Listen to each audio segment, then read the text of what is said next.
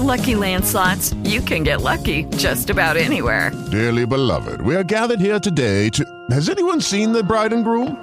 Sorry, sorry, we're here. We were getting lucky in the limo and we lost track of time. No, Lucky Land Casino, with cash prizes that add up quicker than a guest registry. In that case, I pronounce you lucky. Play for free at LuckyLandSlots.com. Daily bonuses are waiting. No purchase necessary. Void where prohibited by law. 18 plus. Terms and conditions apply. See website for details.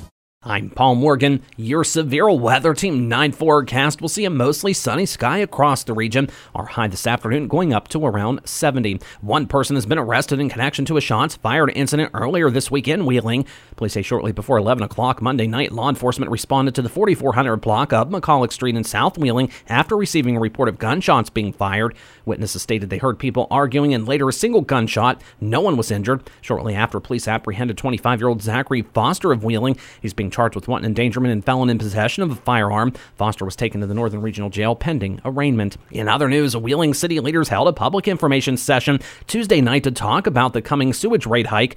Council members in September approved a 17% rate increase with the potential for another 40% hike next year.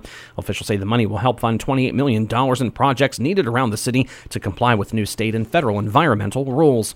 A portion of Interstate 70 eastbound reopened to traffic Tuesday afternoon after being closed for several hours due to a crash involving two semi trucks. Authorities say the crash happened along the State Route 9 on ramp Tuesday morning. One truck was carrying livestock that had to be taken to a nearby farm temporarily. It's unclear what exactly caused the two trucks to collide. The crash remains under investigation. The Jefferson County Humane Society is offering a discount on pet adoptions this month. Shelter officials say the facility is at capacity right now with 41 dogs and 64 cats. October is National Adopt a Shelter Dog Month, so officials are hoping local pet lovers will take part so they can take in more animals. And Johnson & Johnson is chalking up a rare legal victory over claims that its baby powder can cause cancer. A Missouri appeals court tossed out a $72 million jury verdict in the cancer death of an Alabama woman. The court ruled the case should not have been tried in St. Louis based on an earlier Supreme Court decision that put limits on where injury lawsuits can be filed. For the latest news, don't forget to check us out at newsradio1170.com. That's the latest from the WWVA News Desk. It is Ryan here, and I have a question for you. What do you do when you win? Like, are you a fist pumper?